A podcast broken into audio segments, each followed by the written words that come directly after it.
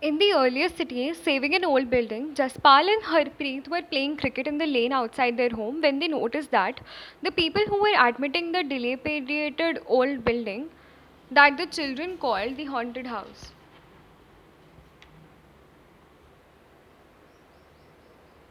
"Look at the architecture," said one of the men. "Have you seen the fine wood carving?" asked one of the women. "We must write to the minister so that she makes arrangement to repair and preserve this beautiful house." Why, they wondered, would any be interested in the old run-down house? The story of Harappa.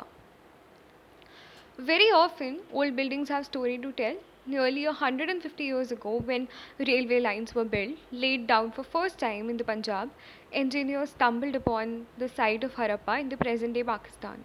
To them, it seemed like a mound that was rich source of ready-made high-quality bricks. So they carried off thousands of bricks from the walls of old buildings of the city to build railway lines. Many buildings were completely destroyed. Then about 80 years ago, archaeologists found the site and realized that this was one of the older cities in the subcontinent, as this was the first city to be discovered from all the other sites where similar buildings were found and described as Harappan. These cities were developed around 4,700 years ago. Very often, old buildings are pulled down to make way for new construction. Do you think it is important to preserve old buildings? What was special about these cities? Many of these cities were divided into two or more parts. Usually the part to the west was smaller but the higher. Archaeologists described this as the citadel. Generally, the part to the east was larger but lower. This was known as lower house. Very often, walls of baked bricks were built around each part. The big bricks were so well baked that they have lasted for thousands of years. The bricks were laid in interlocking pattern that make the walls strong. In some cities, special buildings were constructed on the citadel. For example, in Mohenjo-daro, a very special tank which archaeologists called as the Great Bath was built in the area. This was lined with bricks coated with plaster and made watertight with a layer of natural tar. There were steps leading down to it from two sides, while there were rooms on all the other sides. Water was probably brought in from well and drained out after use. Perhaps the important people took a dip in this tank on special occasions. Other cities such as Kalibangan and Lothal had fire altars where sacrifices may have been performed. And in some cities like Mohenjo-daro, Harappa and Lothal had elaborate storehouses.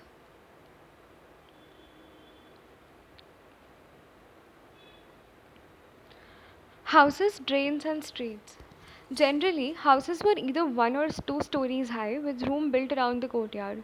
Most of the houses had separate bathing area and some wells to supply water.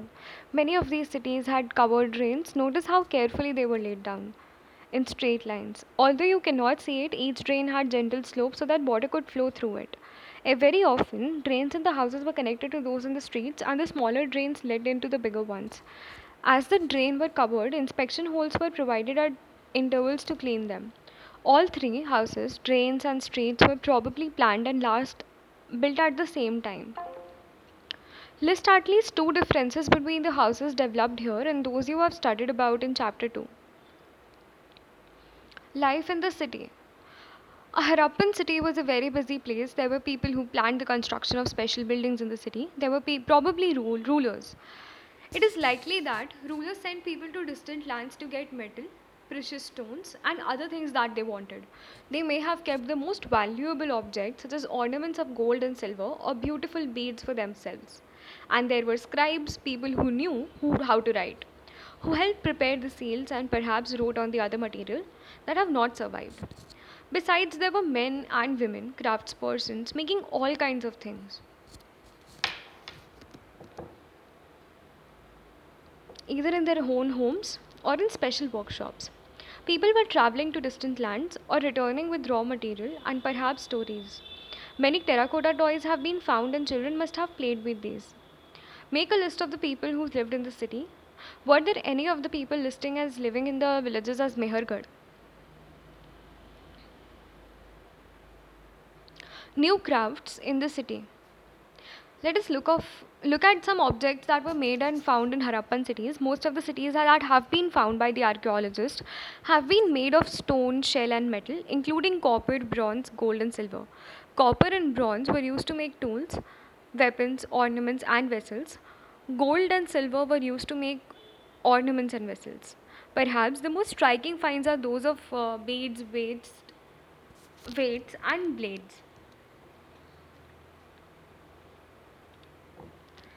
Harappan also made seals out of stone. They are generally rectangular and usually have an animal carved on them. The Harappans also made pots with beautiful black designs, such as one shown on page 6. Was metal used in villages? You learn about them in chapter 2. Was stone used to make weights? Cotton was probably grown at Mehrgarh from about 7,000 years ago. Actual pieces of cloth were found attached to the lid of silver vase and some copper objects at Mohenjo-daro. Archaeologists have also found spindle holds made of terracotta and faience. These were used to spin thread. Many of the things that were produced were probably the work of specialists. A specialist is a person who is trained to do only one kind of work. For example, cutting stone or polishing beads or carving seals. Look at the illustration and see how well the face is carved and how well the face is carved and how carefully the beard is shown. This must have been the work of an expert craftsperson. Not everyone could be a specialist. We do not know whether only men were specialists or women were specialists. Perhaps women and men may have been both specialists. Let's talk about faience. Unlike stone or shell that are found naturally, faience is a material that is artificially produced. A gum was used to shape sand or powdered quartz into an object. The objects were then glazed, resulting in a shiny, glassy surface. The colors of the glaze were usually blue or sea green. Faience were used to make beads, bangles, earrings, and tiny vessels.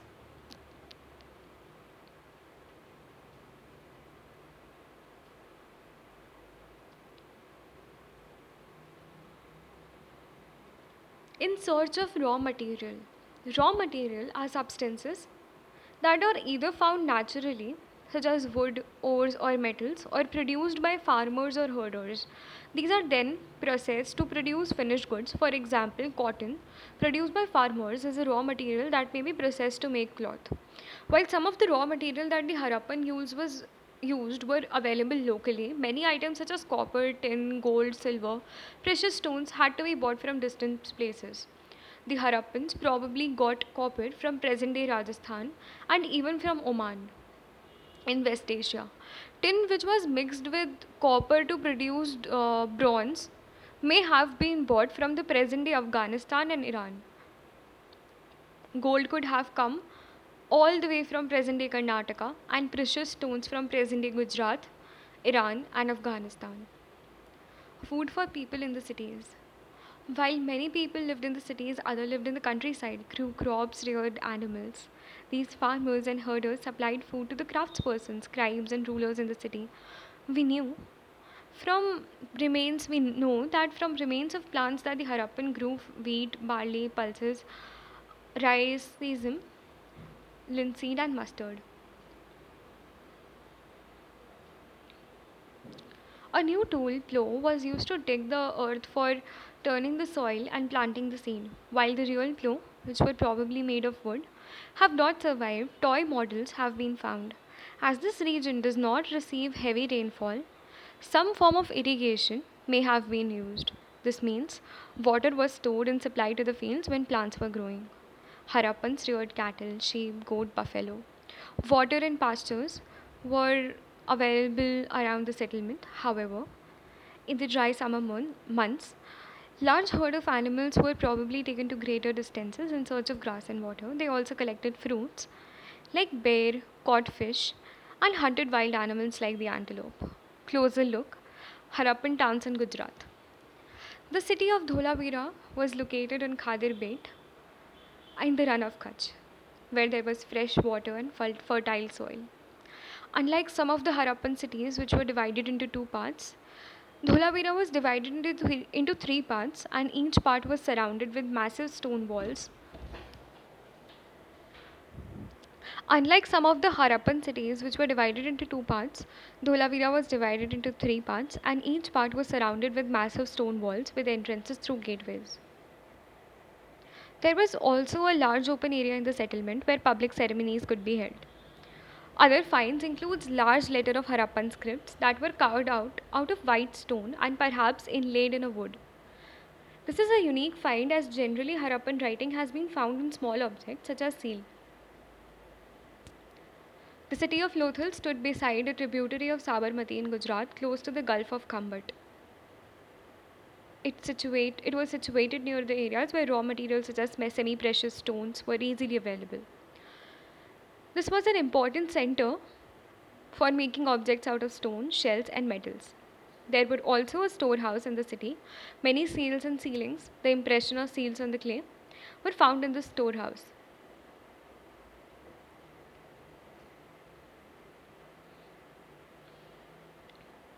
A building that was found here was probably a workshop for making beads, pieces of stone, half-baked beads, tool for bead making, and finished beads that have been found all over here.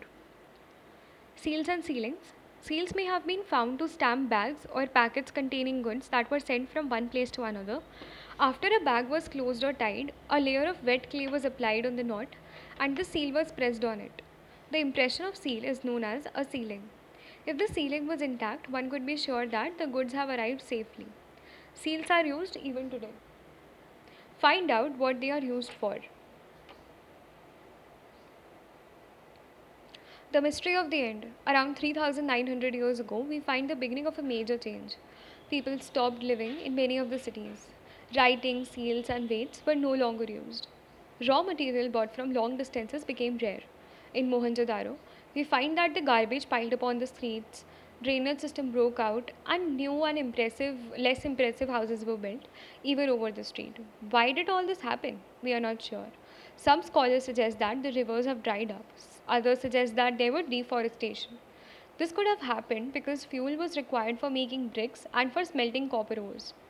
Besides, grazing by large herds of cattle, sheep, goat may have destroyed the green cover. In some areas there were floods, but none of these reasons can explain the end of all the cities. Flooding or a river drying up would have been in effect in only some areas. It appears as if the rulers lost control. In any case, the effects of change are quite clear. Sites in Sindh and West Punjab, present-day Pakistan, were abandoned, while many people moved to newer, smaller settlements to the east and south. New cities emerged about 1,400 years later. You will read them about in chapter 5 and 8. Now let's study about elsewhere. Find Egypt in your atlas. Most of the Egypt is a dry desert except for the lands around the river Nile. Around 5,000 years ago, kings ruled over Egypt. These kings sent armies to distant lands to get gold, silver, ivory, timber, and precious stones. They also built huge tombs known as pyramids. When they died, the bodies of the king were preserved and buried in these pyramids. These carefully preserved bodies are known as mummies. A large number of objects were also buried with them. These included food and drink, clothes, ornaments, utensils, musical instruments, weapons, and animals. And sometimes, even serving men and women were buried with the rulers. These are amongst the most elaborate burials known in the world history.